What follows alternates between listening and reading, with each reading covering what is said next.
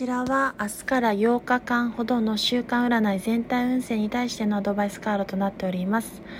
アドバイスカード2を読んでいきたいと思います。ペンタクルのこちらが9ですので昇進昇級昇格や良い知らせ吉報を受け取るカードです。そして地に足のついた生活が叶っていく物質面の充足を表すカードでもありますので安定した生活が今後叶っていく状況かを示しております。それによって今までの苦しい状況が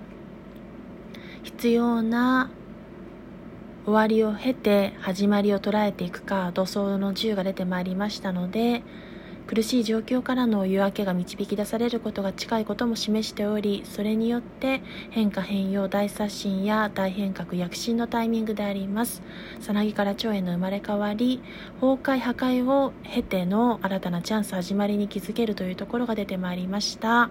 その崩壊破壊を怖がることなく嬉しいタイミングハプニング災害をアクシデントを受け入れることによって新たなチャンス始まりに気づけるということも示されております。それによって最終カードがなんと運命の車輪絶好調の運気を捉えてそれをつかめるタイミングが勝ち合い好転の輪を描き出す流れに変わっていくという暗示でした。それではアドバイスカード2を読み解きました。ご視聴ありがとうございます。